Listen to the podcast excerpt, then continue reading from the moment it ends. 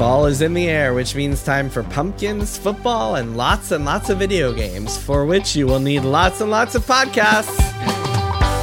Welcome to Triple Click, where we bring the games to you. This week we are talking about our Triple Click picks, the best 10 games that we would recommend to all you fine listeners out there. So let's pick them, shall we?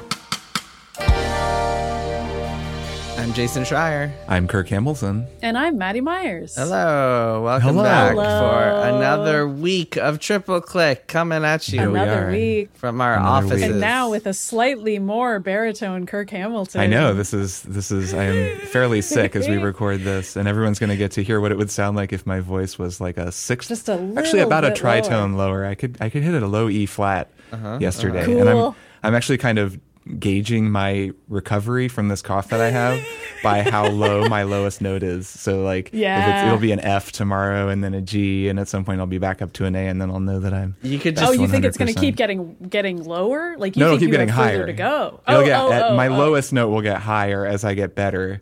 Um, this the one upside of being sick is that you know being able to be like law and sing Yeah, down it's there. great. It's kind of it's kind of fun. very powerful. I get to spend a couple days being a bass. I think you should just record yourself saying the same thing and then just put them all together as like a harmony. Mm-hmm. Uh, as a hmm like build a, a nice big E flat Mm-hmm. major nine chord. exactly. Yeah. All right. Before we get to the show, we have to, of course, inform everybody out there that we are a listener supported podcast. We are only able to make this show because of all of you fine folks out there. If you would like to make the show happen, go to MaximumFun.org slash join, become a member of our network, Maximum Fun, and support us.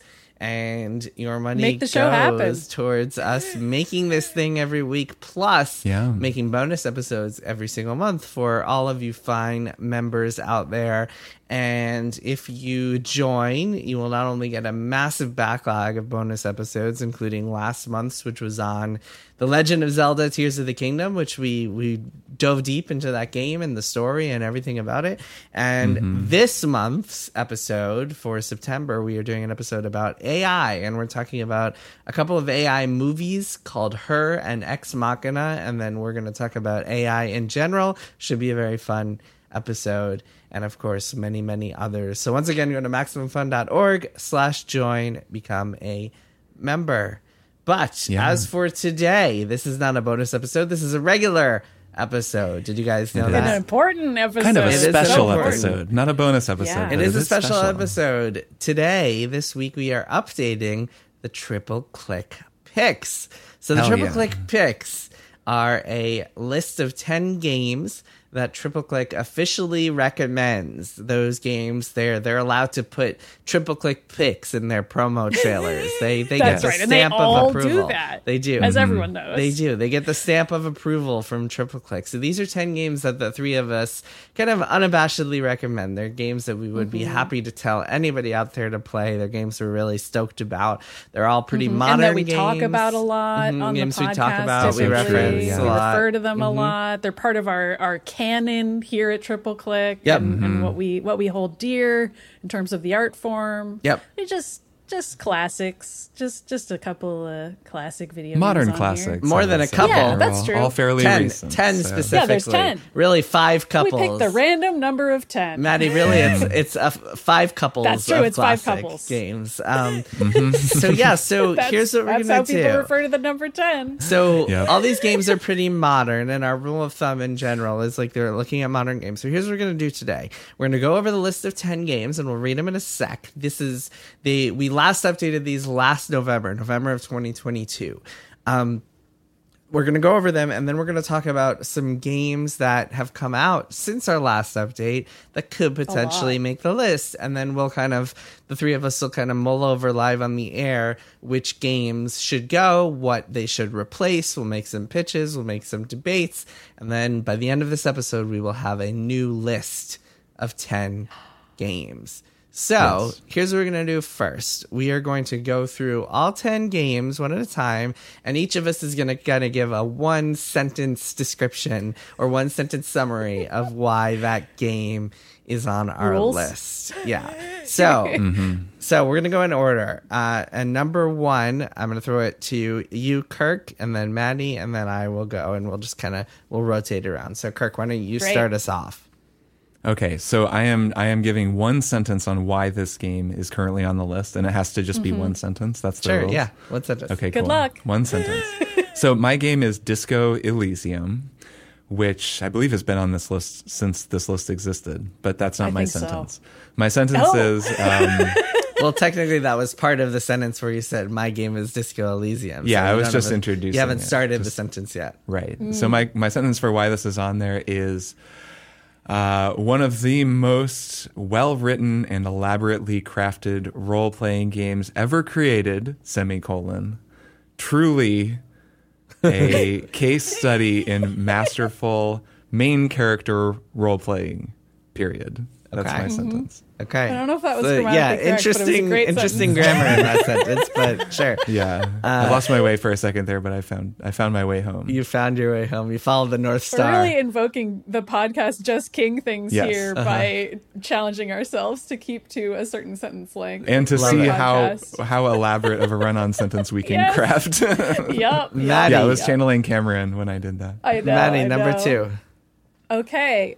Return of the Obra Dinn is also a masterclass in narrative, but more importantly, an example of mystery game storytelling and clue finding that I still think about every time I play a new mystery game. Period. Cool. The standard by which other mystery games are judged. That's a good way to put it. Absolutely. Absolutely. One of the greats. That's not part of the sentence though. That's just that was just a freebie. Um, So you can't you can't put that on the Jason, box. I saw the Return of I saw the Obra suggested game that you just snuck on there, and I was about to do the same thing. So that's that's a I just saw it too. Great. A little behind the scenes for everyone. we're we're little tease. adding adding games to the list as we go along. I love it. next up, we have Hollow Knight, uh, which is a game about a tiny bug who does massive things. Okay. And that's enough. That's why it's on the list. Because is like who wouldn't want to play that? Um, next we have Outer Wilds. And my sentence about this game is the best game about exploration that I have ever played. Mm. Mm. Strong. and there's a banjo. strong. And there's a lot of banjo, there's a lot of beautiful music too. But really it's that that feeling of exploration. Mm-hmm. Maddy? I shouldn't I shouldn't be uh, backseat driving any of these sentences. Who am I to add anything about the banjo? Backseat Take that Well, you're a professional you're a professional editor. It's fine. It's it's a reflexive. Yeah, well, but not not in this not in this moment. In this moment, I have to talk about another video game. Yeah. Hades is an isometric, fast-paced roguelite in which you play as bisexual icon Zagreus and romance slash duel your way across the ancient Greek underworld, fall in love, and fall in love with the game because it's great. I don't know. Not a great sentence. Not one of my best. Great game though. Yeah, I think we're going back and forth between saying why the game is on the list and simply describing the game. So- Yeah, it's hard. It's kinda gotta decide to do video one the game review is hard because you generally need to describe what the experience of playing the game is like, but also how it Mm-hmm. makes you feel to play, and doing all that in one sentence. No mean Mm-hmm. feat. No, it's tough. But we're amazing at it. Metroid Dread uh, is pretty cool, but mostly on here to make Maddy happy. That's true. I can't deny it. Uh, Mm-hmm. But it's, uh, I would argue, maybe the best game on the list. But I didn't get to write the sentence for it, so that's why that's not officially on the record. Though you did just say it, so I guess it is. It well, it it is in general on the record. It but it's not generally on be the record, official that's true. sentences, which will be written in stone. So number seven is The Legend of Zelda: Breath of the Wild, and my sentence about it is: In 2022, this was the best game ever made, and it arguably still Preview is? of Question mark. Question mark? Question mark? Question mark? Spoilers. You don't play Zelda in it though, so Hmm, That's true. Uh, next, Maddy. right. Ah, Divinity: Original Sin 2 is a game I should probably actually play because it's on this hmm. list and I know so much about it that it's kind of messed up that I haven't bothered to install it yet. It is pretty good, though. There is maybe another game you could play in, I can before think you of play one. it. I can Yeah. I can think of one that we might even talk about later on this very episode. Spoilers, man, so many spoilers here. Doing a little foreshadowing. It's not a spoiler. Yeah, it's, foreshadowing. Yeah. Next up is Persona 5. Well, you're speaking of Stephen King. Uh, yeah, foreshadowing. Really big spoilers that the game that we dedicated an entire month of coverage to might get onto the list of our favorite games. Anyway, Okay. go ahead, Jason. Persona 5 Royal is next on the list. This is a game about drinking coffee, eating curry, and hanging out in the rain. Mm-hmm. That is true. It is. It is. That is is That's what what's it's beautiful about. about it. And it's pretty fun. true. Good music. Um, and last, of course, we have Elden Ring, which is a game about accidentally falling off cliffs. Yeah, there you go. okay, so All right. let's let me read through the full list. Let me read, Read through them the all, full Jason. list. Yeah, please. Yeah. Disco Elysium, Return of the Obra Dinn, Hollow Knight, Outer Wilds, Hades, Metroid Dread, Breath of the Wild, Legend of Zelda Breath of the Wild, Divinity Original Sin 2, Persona 5 Royal, and Elden Ring. So those are the Good 10 list. games that we had picked in November of 2022. Now it is mm-hmm. time for the three of us to kind of uh, get to the meat of this, which is really debating what games should be on here, how we felt about some of the more recent games that came out. Would we recommend them full throatedly to anybody, uh, the way that we would these other 10 games? And what do you guys think? Should we go in order or do you each want to kind of make pitches? Why don't we go in order? Let's go in order. Okay. Um, Sure. So What I, order are these I made a list. It's just kind of a random order. Um, Yeah, I was going to say. I, just mean, kind you're saying we're going to go in order, and that order is well, the just order the Jason order that I listed games them. in. Yeah, exactly. Um, Great. So Here we go. So we're gonna go and kind of we're gonna talk about games that, m- for the most part, came out this year, but also we're gonna include a couple of games that we had reason to revisit this year for one reason or another, or were, became more of a point of discussion this year. And we're gonna start with one of those, which is Cyberpunk 2077. Now, we have not yet talked about Phantom Liberty and us revisiting the game. We're actually going to do that next week. But for now, I think since uh, uh, we've all been playing it and we've all been playing the kind of the new Cyberpunk and, and some of the new, the, the big new updates they've added, I think it's worth at least a discussion point of whether this game should be on the list. So, what do you guys think? So, can I speak to this because I've actually been playing a lot of Cyberpunk yeah, you've, over the you've last finished uh, More than lo- either of us, More, yeah. yeah. you played a lot more than both. So of us. So I had played through a lot of Cyberpunk last year. I think it was last year, last fall, on the Steam Deck. I was streaming it from my PC and decided, okay, I'm going to play through this thing and got pretty far in it. So I kind of got to know the main story beats. I got, I think, up to the last mission, did a lot of side stuff, which doesn't actually take that long if you don't do all the side stuff, and was like, oh, this game is good. The writing in this is pretty cool.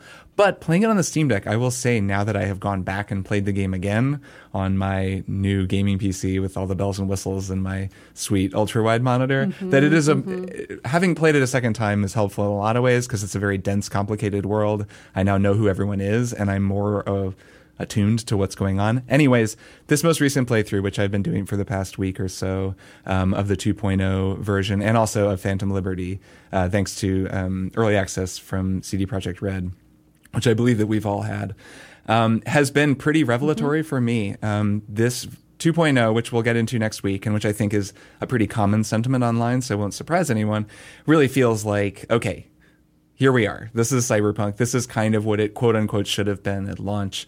This is the finished state of the game. And it's a really, really good game now. Um, it plays great. It's really fun. They've made combat a lot more fun. There's a ton of quality of life and little polished things that are improved. But then again, it's also still the same basic story. And that story is really good. Um, I would, I think the fact that I am really considering making an argument for adding this game to our to the Triple Clicks picks is pretty wild, given how that would have just been out of the question for a year or two, just because I think both because of the state the game is was in when it launched, and also just because of the narrative against the game.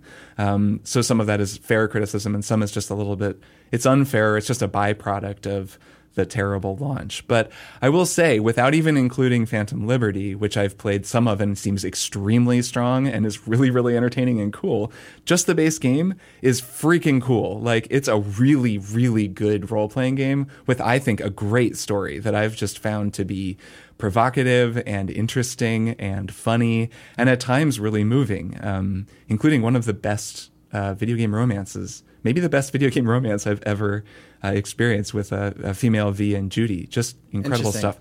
So, anyways, uh, I think it's remarkable that this game is even up for consideration in my mind, and I do think maybe you know we could consider it because there there aren't really any games like this on our list. You know, we don't really have any like big meaty sort of actiony first or third person, you know, mega graphics RPGs like this, The Witcher 3.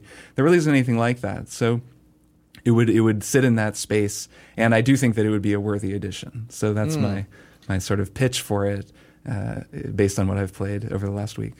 Yeah, so I'm not at a place. I'll throw to you, Maddy, in a second, but I'm not at a place where I played enough to really be able to offer an informed opinion on this. I've only played like eight hours so i'm just mm-hmm. out of um, i'm just into the second act i'm doing uh quest to go find evelyn with judy and stuff i'm up to that that quest line um, which actually coincidentally uh, is exactly where I stopped playing the first time around in 2020. Mm-hmm. So it's kind of a fun full circle moment.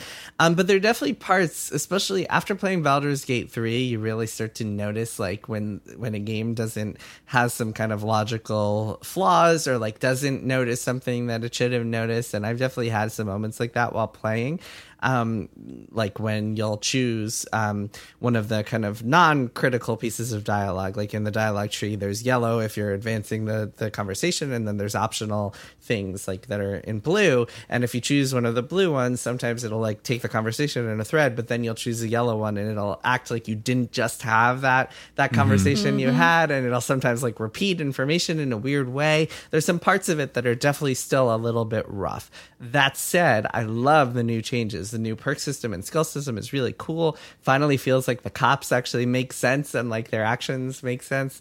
Um, it still kind of feels like it's trying to straddle the line between Deus Ex and GTA and doesn't really land on either side, like particularly amazingly. There's some of the immersive sim aspects that could be better, uh, could be a little smoother, um, and some of the immersive and some of the sandbox aspects, obviously, that could be. But it's definitely improved both of those um, parts of the game. Um, so I'm definitely not against like including it on the list, but I can't exactly. I'm not at a. I haven't played enough to be like, yeah, I can fully recommend this game. And the parts I've played, I've definitely noticed like a couple of niggling flaws. But um, yeah, I, I don't know. I don't have a strong opinion, so I guess I'll abstain on this one. I have a thought, mm-hmm. but Maddy, I'm curious what you think. Just sort of broadly about this question of adding it to the list, since we are going to talk about it in depth next week. Mm-hmm. I think you should answer Kirk because I feel almost identical to Jason, mm. but I can provide right. some further details about what where I differ. But go I ahead. think so. I think that like I think there's a lot of interesting stuff to say about this game, and we're going to talk about it at length next week. So I don't want to kind of rehash sure. or say stuff that we'll just have to rehash next week. I think that right now for this question that we should table it and maybe consider this game again, which I know it'll be in like a year, but it could yeah, be that in time. a year, like I haven't finished Phantom Liberty, and Phantom Liberty is really, really good. Like from mm-hmm. what I've played yep. in it, it is some of the coolest RPG stuff I've done in a long time. And we'll get into this next week because we'll both have played that we'll all have played that more. And also, like, I think have a little bit more in depth to say about how it compares to Baldur's Gate 3 as one mm-hmm. type of role playing game. But then also, I think the more both of you play, the more the things that it does very well, in particular, the combat, which has become very, very fun. And just the storytelling, mm-hmm. like the writing and the just way that it tells this cinematic first person story. Um, it kind of comes into its own and it becomes clear that it is its own type of RPG that isn't Baldur's Gate 3. Um, but I think we'll talk about that later. And that just makes me think we should table this and include Phantom yeah. Liberty and maybe consider it again in a year. Okay, pending. Yeah. The answer is pending. I agree. I agree cool. completely because I have also noticed some of the exact same issues as Jason, but I want to give the game a chance to fully win me over because I actually always thought the Johnny Silverhand storyline was really cool, even if you go it way is. the heck back in triple click no, I know. history. Yeah, yeah. I listened back to it. I remember I played 10 hours of it way back when and thought that Keanu's mm-hmm. performance was really cool and I'm very excited to see the new stuff but I just don't feel totally confident about advocating we'll for it. it yet. TBD. We'll save it Yeah. for next week. Okay, cool. All right, Cool. let's keep going. Next up, we have Diablo 4, the action RPG from Blizzard, which came out a few months ago. We've all played it. We all were were, were really enjoying what we played of it. Mm-hmm. This is another one where I'm the one who finished it of the three of us. Yes. Mm-hmm. Yes. Yeah. Yeah, I played a lot more of it after we talked, for what it's worth. But I right, never because you did switched classes. it. Yeah, I switched classes. I played a lot of multiplayer with friends. Um, and since I'm already talking, I'll say this Mm-hmm. Yeah. is kind of a tough one in terms of how we think about the triple click picks because, on the one hand, I do feel pretty confident recommending Diablo 4 to anybody who's interested in the type of game that it is. I think it's extremely fun and playable, especially the multiplayer, multi class experience. Switching classes was fun and taught me a lot about how the game works and also taught me that it's a better game than I had initially thought it was in terms of how creative you can be, in terms of just combat, flipping around the battlefield, using the dodge mechanics, leveling up your skill tree. All that stuff feels super freaking good.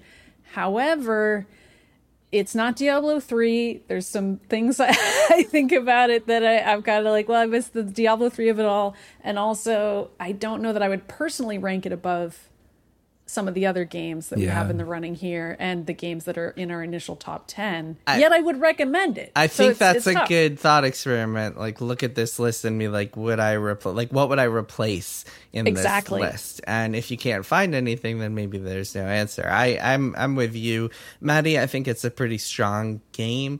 I don't know if I would really like have it take any of these other games' place. So I'm not sure where it would fit on here. Yeah. Mm-hmm. It's also I also feel like these games, the games where that we include on the triple click picks tend to be more broadly appealing, and I think Diablo games tend to be appealing to a certain type Hmm. of person who like wants the game to play while listening to podcasts or while hanging out Mm-hmm. Or with their talking to friends, or like yep, yep. watching numbers go up. And I definitely don't think that's for everybody. I mean, I mean, just as my own kind of thought experiment, all of these games, with the exception of maybe a couple like Elden Ring, I would feel comfortable telling my wife to play. Whereas Diablo Four, I know she would not care about. So I, for me, that's always kind of an interesting, uh, kind of a good metric as as a way to approach it.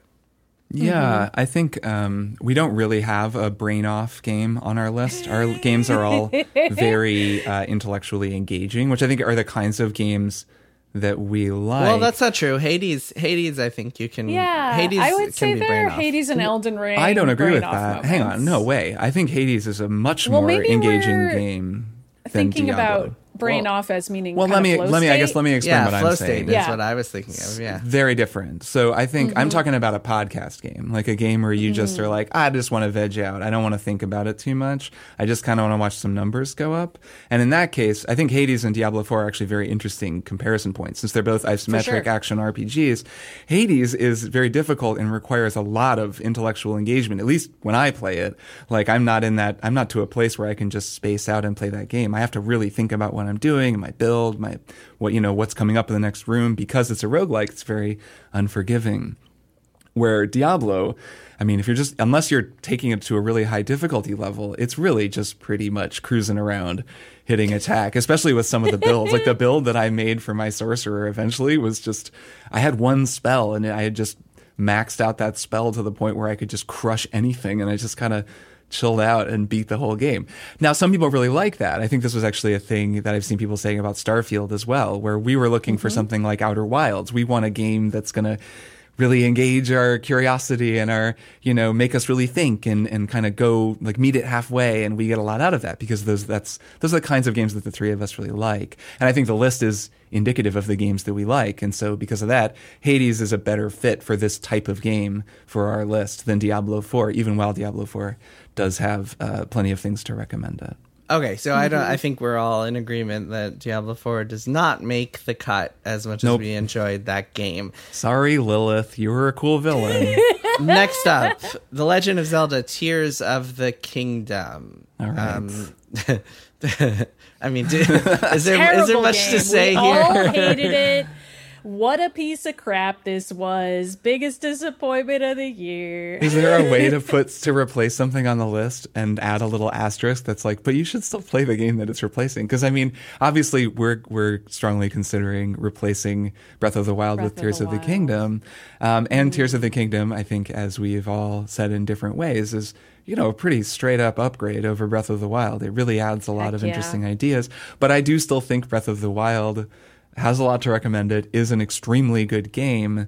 And i don't know like i i i struggle with imagining a world where no one plays breath of the wild because they only play tears of the kingdom and i'm very curious what that will look like over time But uh, this isn't a, a list that is like you should only play these ten games. It's no, a it list is. that is like it is. If You, can only play these ten, and if you play anything else, uh, snipers are positioned. you're right you were right jason that is very true if you if you meet if you met someone at the bar somewhere and they're like, "Oh, you're a video game podcaster. What ten games should I play? I've Yeah. never played a video game before." You would recommend these ten That'd be games, really and I think that Right, right, To, right. It's to not the me, it canon seems like an, a pretty easy a pretty easy Mm-hmm. substitution. Any any disagreements? I'm for it. I also personally like Tears of the Kingdom better Yeah, and have I played mean, it Yeah, way more. I think we all so do. It's a just better- in it terms of like better a game. raw Like, I like it enjoyment more anyways. I- I Level, like it I like it more. I gotta say, I simply enjoy this. as we got into more. on our beans cast i think Yeah, I- I I, think think the way that that game feel that thrilled us and the ending of it i think the narrative was so know. good The mm. narrative that, that was, was a big thing that really everything was stronger. that really took it over the top Yeah, just a total total upgrade. Okay, next up we have Octopath Traveler 2. Is this did either of you play this or was I the only one? Yeah, I played it. You I played, a little a bit. chunk of it, and I really, I mean, I am very frustrated by the fact that I haven't played more because I really do take you at your word that it's one of the best games of the year and one of the best JRPGs you've ever played, and like that means a lot to me. Like your recommendation on it means a lot, and I really, really like what I've played. So Mm-hmm. I'll say that, but I've only played you know five or six hours. Okay. Yeah, I haven't played it at all, but I do feel like I should, at the very least, for Game of the Year consideration at Polygon. Yeah, sure. like for my my other job. Are there other advocates of Octopath 2 at Polygon? I hope there Oh, uh, you know there are. Okay, of course good. there Yeah, of are, course. and and I I trust you too, Jason. It's just I, I'm sure even for me, I'll find something to enjoy there. So maybe that's a TBD. Maybe but we I, kick I this kick this can down the road. Yeah, I mean, I do think I think Octopath Traveler 2. It's a really special game. I think that I imagine that a lot of people saw that and were like, "Oh, I didn't really love the first one, so I'll skip this one and count me Mm-hmm. in that boat." Only to then discover that holy shit, this is one of the best games ever because it improves upon the first game in some transcendent transcendent ways.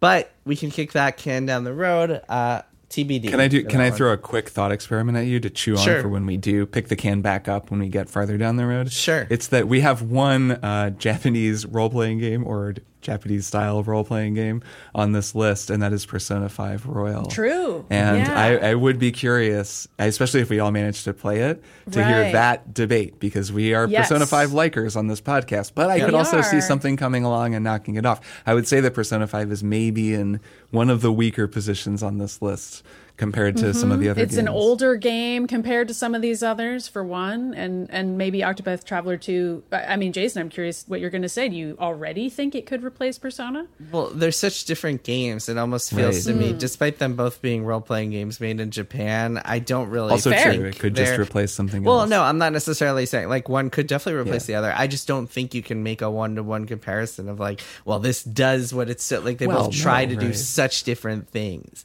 Um, Yes.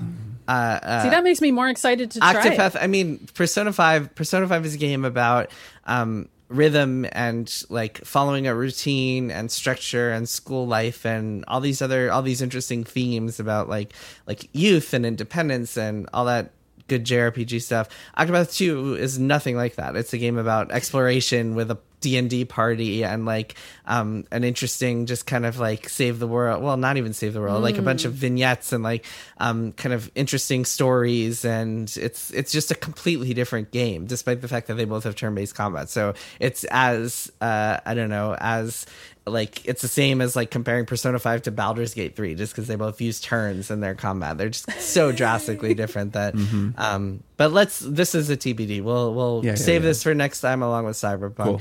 Speaking of Baldur's Gate 3, next up we have Baldur's Gate 3. Um, I think this is another kind of seems like another easy swap where Divinity Original Sin 2 has been Yeah. superseded by its successor. But what do you guys think?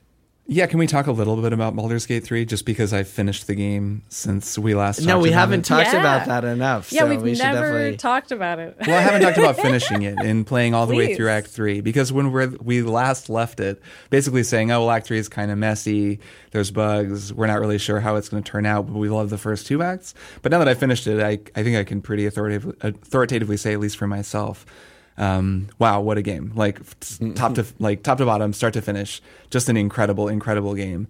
Great endings, great writing throughout. Really cool choices that you have to make. Really throughout the whole game, you're kind of always in the process of changing your mind and changing your character's self and making these decisions. It's it isn't like you just get to the end and then you choose which way you're going to go. Though of course there are some major inflection points in the narrative.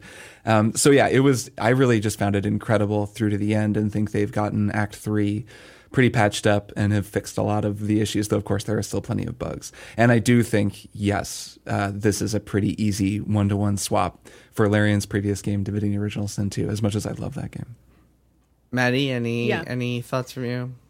You still got to play a lot more. I mean, this is the only one of those two I've played, but I have played enough Baldur's Gate 3 to feel pretty confident in advocating on its behalf, especially when I look at its position compared to the other games on this list that I have played, and also knowing just from hearing about it from other people besides just you two that Divinity Original Sin 2 has just as much of a learning curve, if not more, than Baldur's Gate 3 does. And that was one of my complaints as the person who wasn't familiar with Larian's games heading into those episodes, was that learning how the game worked just from a moment to moment level was very hard. And and with that in mind, I have learned how to play Baldur's Gate 3. I now enjoy it significantly more and can't recommend the RPG of it all enough. So, yeah, I definitely feel confident replacing an older Larian game that is either just as hard or even harder to learn how to play with something that is is more accessible to a modern audience and and I know has a lot to recommend it. Right. Just as hard to learn to play, and crucially, w- lacking in a lot of the role playing stuff that makes Baldur's Gate Yep. 3 so special and cool.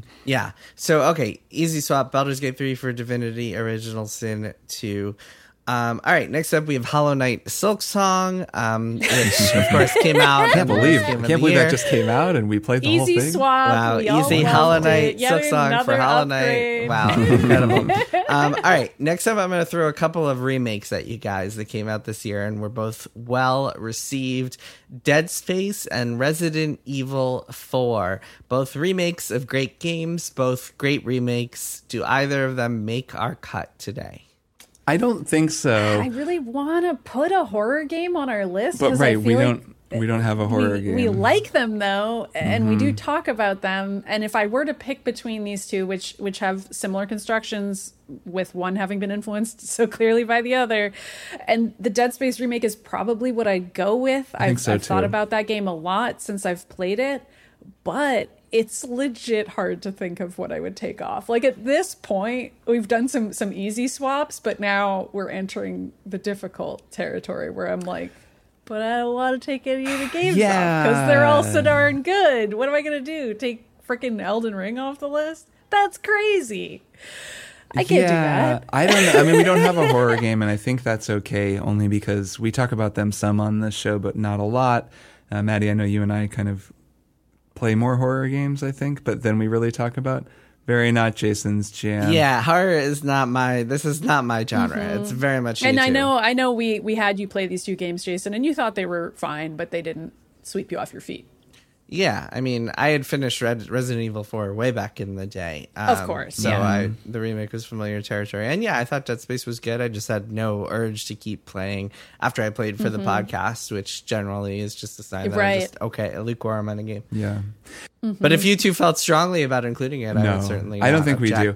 Object. Um, the horror game No. that, that sticks with me the most over time is that game Soma, the frictional games game That's Soma. a cool Uh, game. Is this? Are I you think it's just a proposing? narrative. Are you proposing um, Soma for the list? for I'm the not. I'm just click throwing it pick? out there because this this caused me to think about horror in general. And well, what's the horror game that if I were just going to recommend to anybody? And I don't know if it would be that one necessarily, but just because of the story, the story is so genuinely unsettling and interesting. I think about it all the time just because I, don't know, like the, like that idea, the idea of transferring your consciousness and of the kind of possible horrors that that could lead to. Like that just comes up in a lot of the media that I watch and a lot of sci-fi, and it's explored Mm-hmm. so effectively in that game. Anyways, uh, just kind of a, a random thought there. That, that that horror game, more than any other horror game, really just yeah, sticks that's a cool horror game. It It's true. Yeah, but this isn't our best horror games list now, No. is it? All right, Soma will be replacing The Legend of Zelda: Tears of the Kingdom. Um, okay, Yep, let's we all keep agree. going. We have a couple of more contenders. Um, next up, we have Star Wars Jedi Survivor, which is an interesting game. I think it's a game we all enjoyed. It's also a game that was marred by technical issues on the PC. Um, I played it on PS5 and it was like totally fine, but a lot of people have complained about the way it is run on PC. Um, and uh, yeah, I mean, it's a it's certainly it's a good game. Is it something it is worth? Is it worth considering for this list?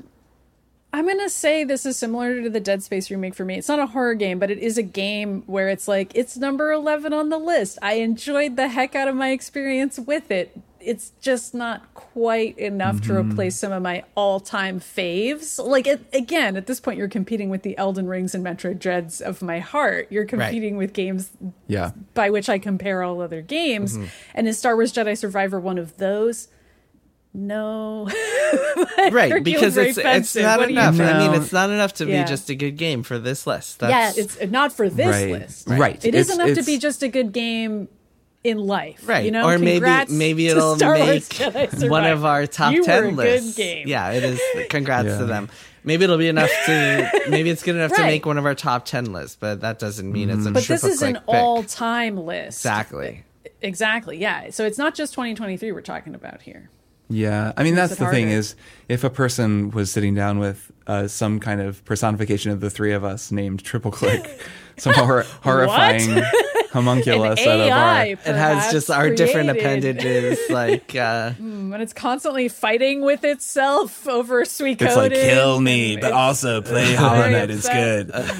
so basically, if that if that horrifying creature was was recommending games, I, I can't really imagine it being like the first thing you should play is Star Wars Jedi Survivor, a game that I would call competent, inspired at times, and also a game that I lost steam on for technical reasons. I was playing on PC. That they finally issued an update that I think makes Mm-hmm. it better. It's never going to be great on PC. It's always going to kind of have that stutter, but I think it's better. I played a little bit of it, and I picked it up, and I was in some base kind of running around and I didn't even really remember what was going on. So that made me both realize, oh, I'd have to start this over, which I would do. It's pretty fun. Maybe mm-hmm. sometime when I have more time, which will be never. But also uh-huh. that if you start a game and you have that feeling and it isn't like, oh man, I'm so glad to get back to this because I really wanted to know what was going to happen next. It's kind of a sign that the narrative has, you know, uh, has, has like lost steam, which I think that mm-hmm. it just feels like this game runs out of steam after a certain point.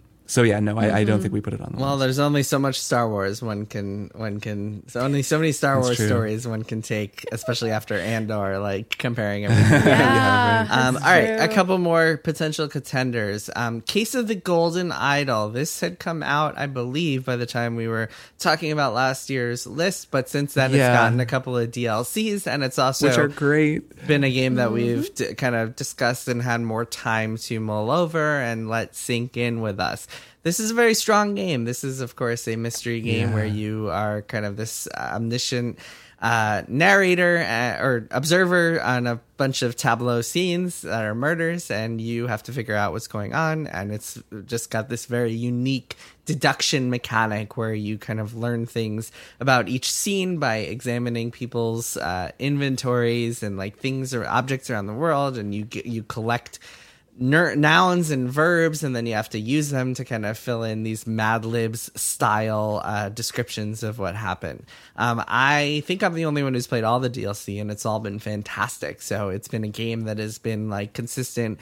Like I've been playing it throughout the year and still enjoying it. So it's stuck with Yeah, me. I'm still waiting on the year last DLC, but I played the it's first one. Fantastic and it's connected to the first one so you'll really enjoy it so i actually i think it could be a strong contender um, and i'm gonna have to think for a second about what it might, what I would suggest to replace. But you guys give me give me some thoughts while we while we mull this over. I'll say I think it could replace Obra Dinn, at least in my hmm. heart, which I realize is a controversial statement in this group. No, of no, no. Say more. But I feel like the experience of getting to the end of Obra Dinn involves some wild guesses, or at least it did for me. And that entire experience, I think, was fantastic, but it had a few moments in the end where I kind of felt like the guessing wasn't as fun as it could have been in terms of putting clues together and deducting from the information that you have, which I think is a very difficult thing to design for when you have limited clues and you're looking at all these historical documents and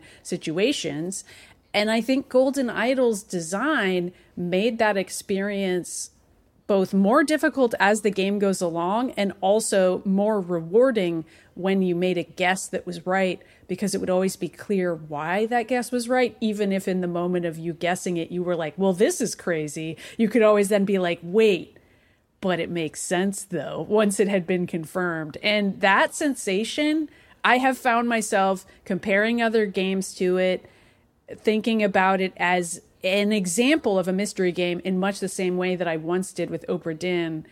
It, it just feel like it improves on some of those core conceits that I had complimented Obra Dinn for so much over the years. Interesting.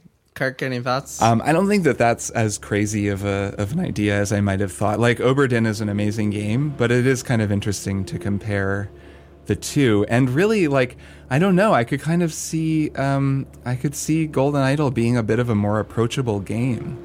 Like Yeah. I, I just because it's it doesn't have the first person part, it's not quite as mysterious. They do a little more scaffolding and they help you through it. So yeah, I don't know. Like I, I'm I'm really torn. I, I don't necessarily think we should replace Obra Dinn because Obra Dinn has a magic that I don't know that Golden Idol quite has because Golden Idol lays so much out for you. So it's a it's a more difficult decision than I would have thought, and I I don't know. I don't know. What do you think? So I don't necessarily think one has to replace the other just because they're similar types of games. I think there are other games on this list that I would maybe be inclined to replace uh, with Golden Idol. Um, I think Yeah, we haven't yet advocated for what we're taking off the list. We do do that sometimes where we come in and we're like, Get this screw outta here. Persona.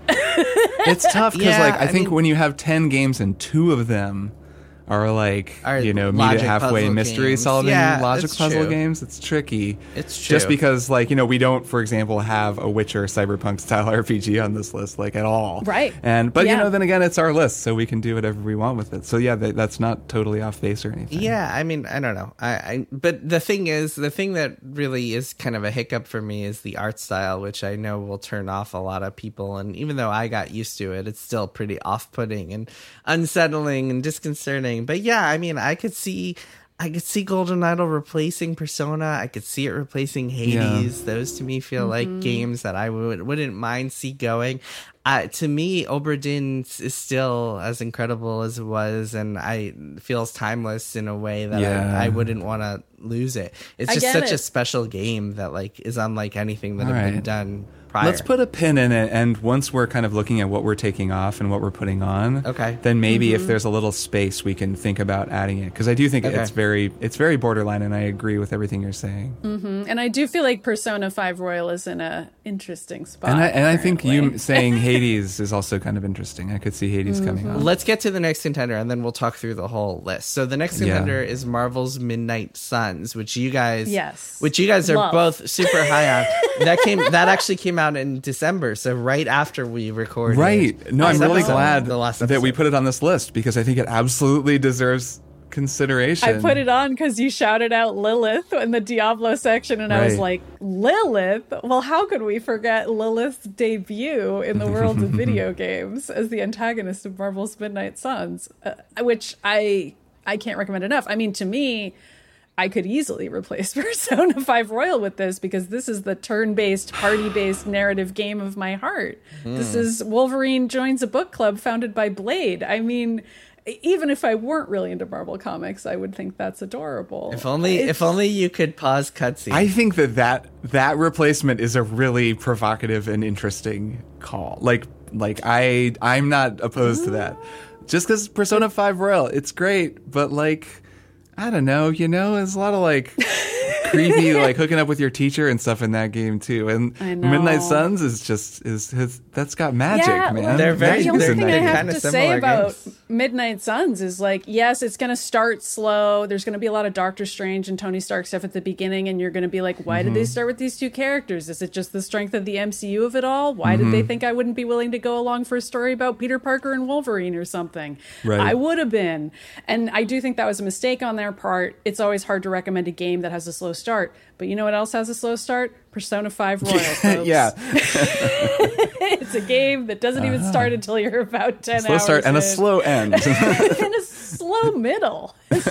Are you both in favor of adding Midnight Suns to the list? I don't. I have I to love it so from much. this one because I haven't I know played you enough. do, Jason. I haven't but played enough to to weigh. I kind of love it. I kind of love it. I'm kind of on board. I would kind of be on board with replacing Persona 5 with Marvel's Midnight Suns. I really love it. I really love the game. I think it'll probably always be in a weak position on this list because Jason hasn't played it. But No, I have. I have played it. I, I have played it. yes, that's true. it that's deserves true. some recognition for being as awesome as it was. Like ha- having played through the entire thing all the way to the end, I Yeah. really think that it's a better game than a lot of people even realize. Like people who didn't play it, just because it didn't get as much discussion in as many places. totally maybe agree. And putting And it I on this list does feel like it, it honors that because it's really a very special game. It's very special, and the combat is freaking great. Yeah, and it's fun as hell. It's really So- fun. Here's a potential version of the list with four substitutions here. One, Disco Elysium. Two, Return of the Obra Dinn. Three, Hollow Knight. Four, Outer Wilds. Five, The Case of the Golden Idol, replacing Hades. Six, Metroid Dread. Seven, Tears oh, of the Kingdom, replacing Breath of the Wild. Eight, Baldur's Gate 3, replacing Divinity Original Sin 2. Nine, Marvel's Midnight Suns, replacing Persona 5 Royal. And ten, Elden Ring. Wow. Wow. I don't hate that list. And I also, um, every time we do this, I try to really embrace not being precious about it and would encourage listeners to also embrace that, that change is a part of life and it is kind of fun to just throw things out and change them. It is. And like, I it's just a list. It's a video game list for a podcast. So in the end, um, it change is probably good. And I, I don't hate anything about that list. I think Mm-hmm. a- another factor here is that Hades 2 is is imminent. It's coming into early access early Mm-hmm. Very next year. good point. And Very good Persona point. Persona 6 is probably coming in the next couple of years as well. Um, so maybe we can give those Mm-hmm. Some of series this is a little updating break. our list with newer games and, Mm-hmm. and games that are more part of the conversation and also advancing ideas introduced in the older games. And that's so yeah, exciting. so we It's do so we do have if we make those changes, we do have two logic puzzle games plus like Outer Wilds, which is sort of a logic puzzle game. But hey, that's hmm. those are the types of hey, games we us. all love. So Yeah, I mean, It it, really does reflect the kinds of games that we love. I think Okay. it would It be, does. yeah, a good list for us. I think we do it. I think that's just a good list. so this is our final Heck list. yeah. All right, can I read them in Yeah, order? please, please do. Yep. Okay. In order Disco Elysium, Return of the Obra Dinn, Hollow Knight, Outer Wilds, The Case of the Golden Idol, Metroid Dread, The Legend of Zelda Tears of the Kingdom, Baldur's Gate 3, Marvel's Midnight Suns, and Elden Ring. I mean, 10 good video games to me. 10 amazing video games. Awesome. we got a list. All right, Black Video Smoke games are good. is coming from the chimney. We have a new triple click picks. It has been selected. Um, we are kicking. I'm making a note that the next time we do an episode where we talk about triple click picks, we will discuss Cyberpunk and Octopath Traveler Octopath. too. But in the meantime, that is our list. All right, let's take a break and then we'll be back with one more thing.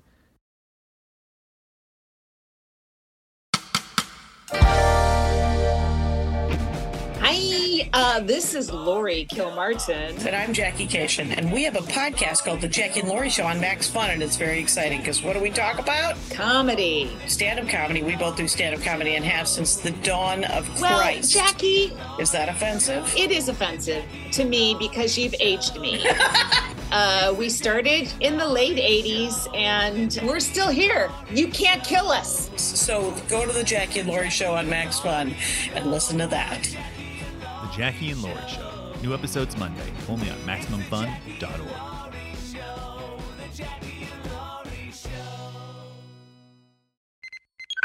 Greatest Trek is the podcast for all your modern Star Trek needs. It's funny, informative, and now it's also timely. That's because every Friday, right after the release of a new episode of Strange New Worlds, Picard, Lower Decks, Discovery, or Prodigy, we bring you a review of that episode. There's some great new Star Trek coming up, and we're going to cover all of it. You'll like our show because we're both former video producers, so we bring a lot of insight into the production and filmmaking aspects to these episodes. And we also have a very refined sense of humor, so we make lots of delightful fart jokes along the way. So come see why Greatest Trek is one of the most popular television recap podcasts on all of the internet. Subscribe to Greatest Trek at MaximumFun.org or in the podcast app you're using right now.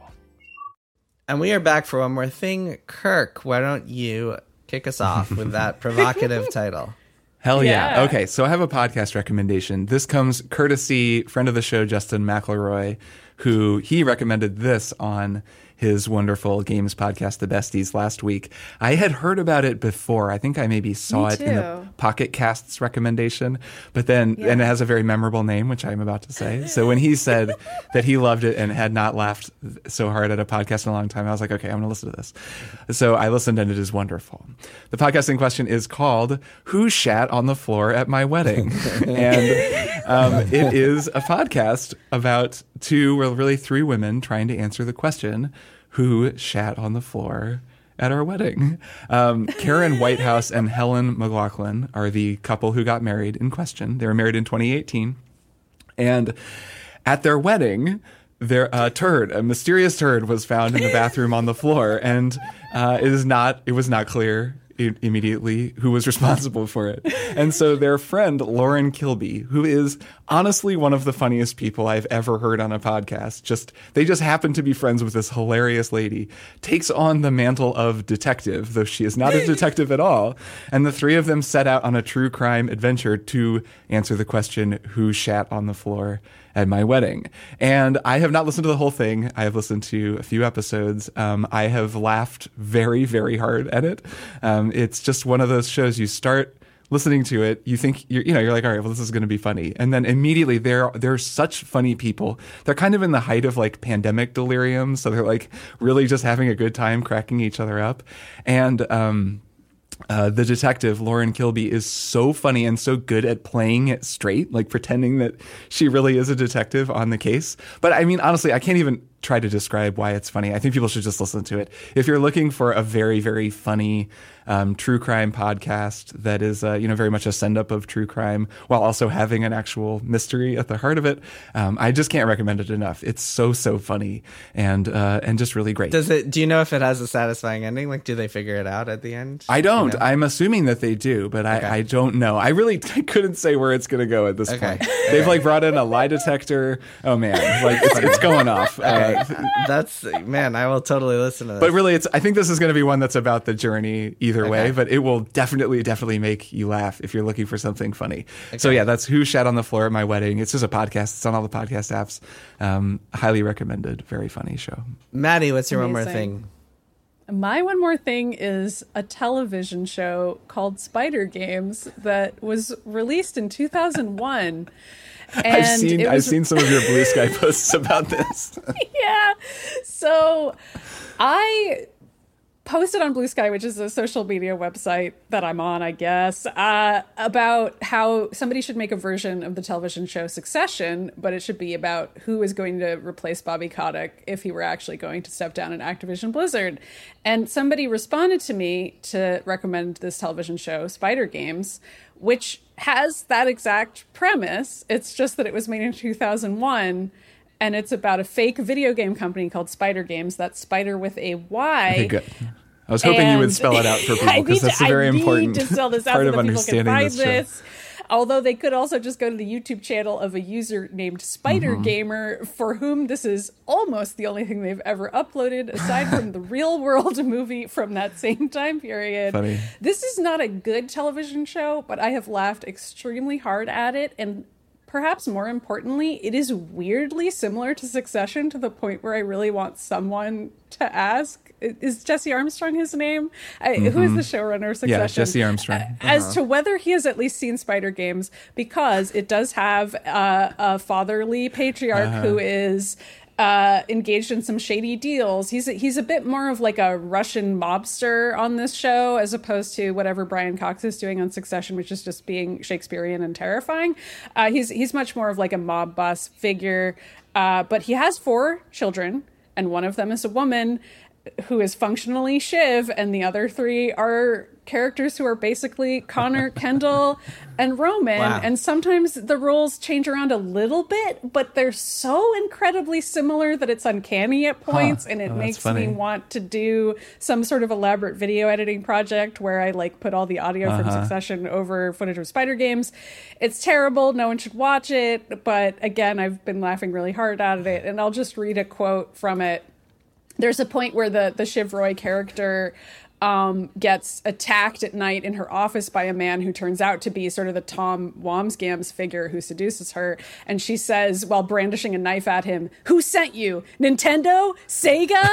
And if that doesn't sound like a show you want to watch, then I don't know what you're doing listening to Triple Click. Uh, so yeah, it's called Spyder Games. It's Amazing. all on YouTube, and MTV will probably never take it down. Oh my 'cause God. I don't know that they ever should. Wow, Hell yeah. I can't believe this even. I can't believe this existed. Wow, I can't. two either. That's so funny. Yes.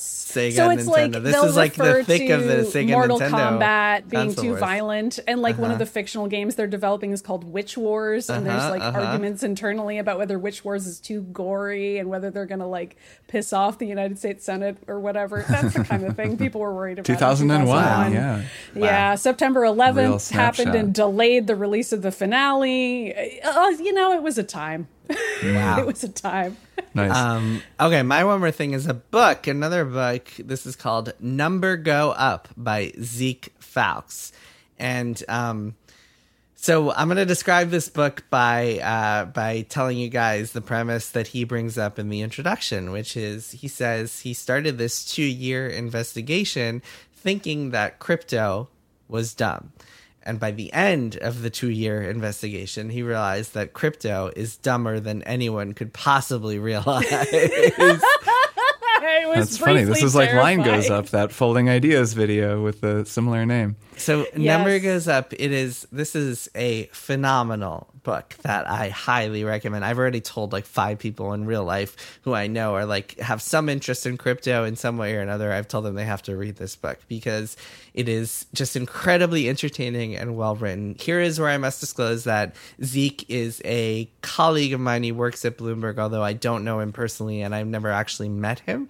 Um, but still, full disclosure, he works with me at Bloomberg. And there's actually there's an excerpt from the book on Business Week that will probably sell you sell you on it if you go check it out. We'll link it in the in the show notes. I'm already sold Um, on it, but go on. But so he started off this investigation as like looking into Tether, which was which is one of those sketchy like kind of stable coin companies where they say each of their fake Right. virtual currency is somehow worth a single dollar and it just explodes from there and this the as a reporter a lot of it is written in first person because he's going out and talking to people and going on these like crazy adventures to crypto conventions and to like Portugal like compounds where crypto barons are having parties and then he winds up like in um well I won't spoil it but he winds up in, in Southeast Asia like on this expedition to like uh, he winds up tracking down this kind of like um a scam farm where they like basically are are human trafficking people into like c- coming up with those text message scams where they text you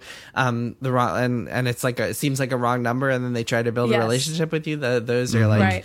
Um, and it's just a crazy ride that is just so entertaining. And he's such a good writer and storyteller that it's just impossible to put down, even if you like don't know anything about crypto.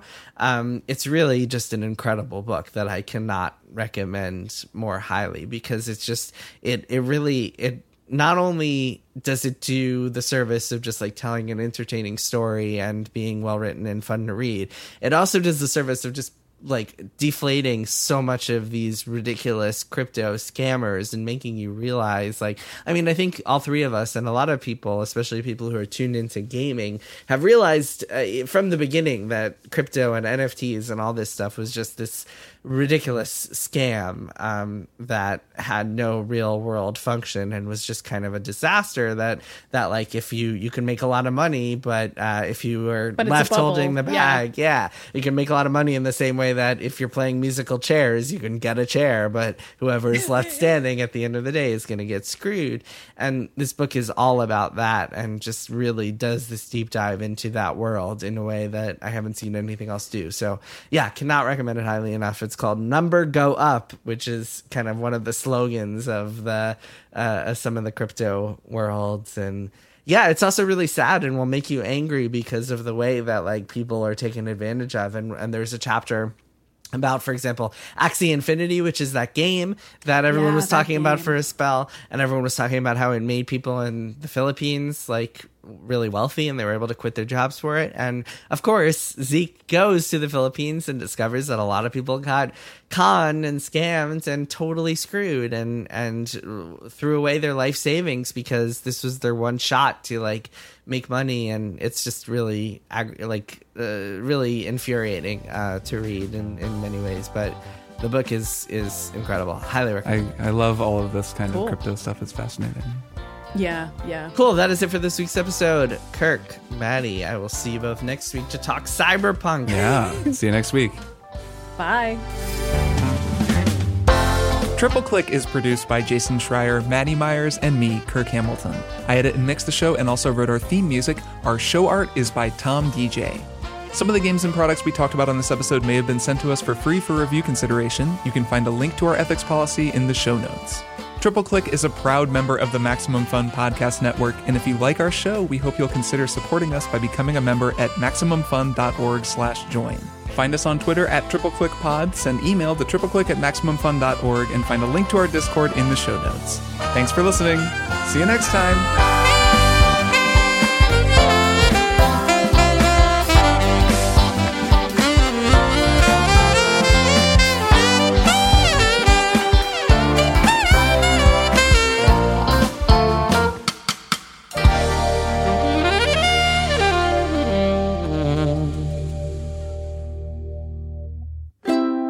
Maximum Fun.